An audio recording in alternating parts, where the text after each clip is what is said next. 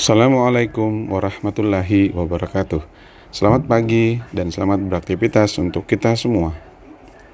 Teman-teman, hari ini kita akan belajar membuat podcast menggunakan Anchor FM.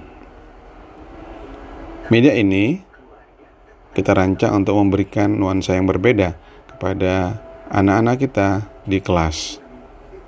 Banyak media yang bisa digunakan untuk memberikan atau menyampaikan materi. Salah satu hal yang berbeda adalah memberikan podcast audio.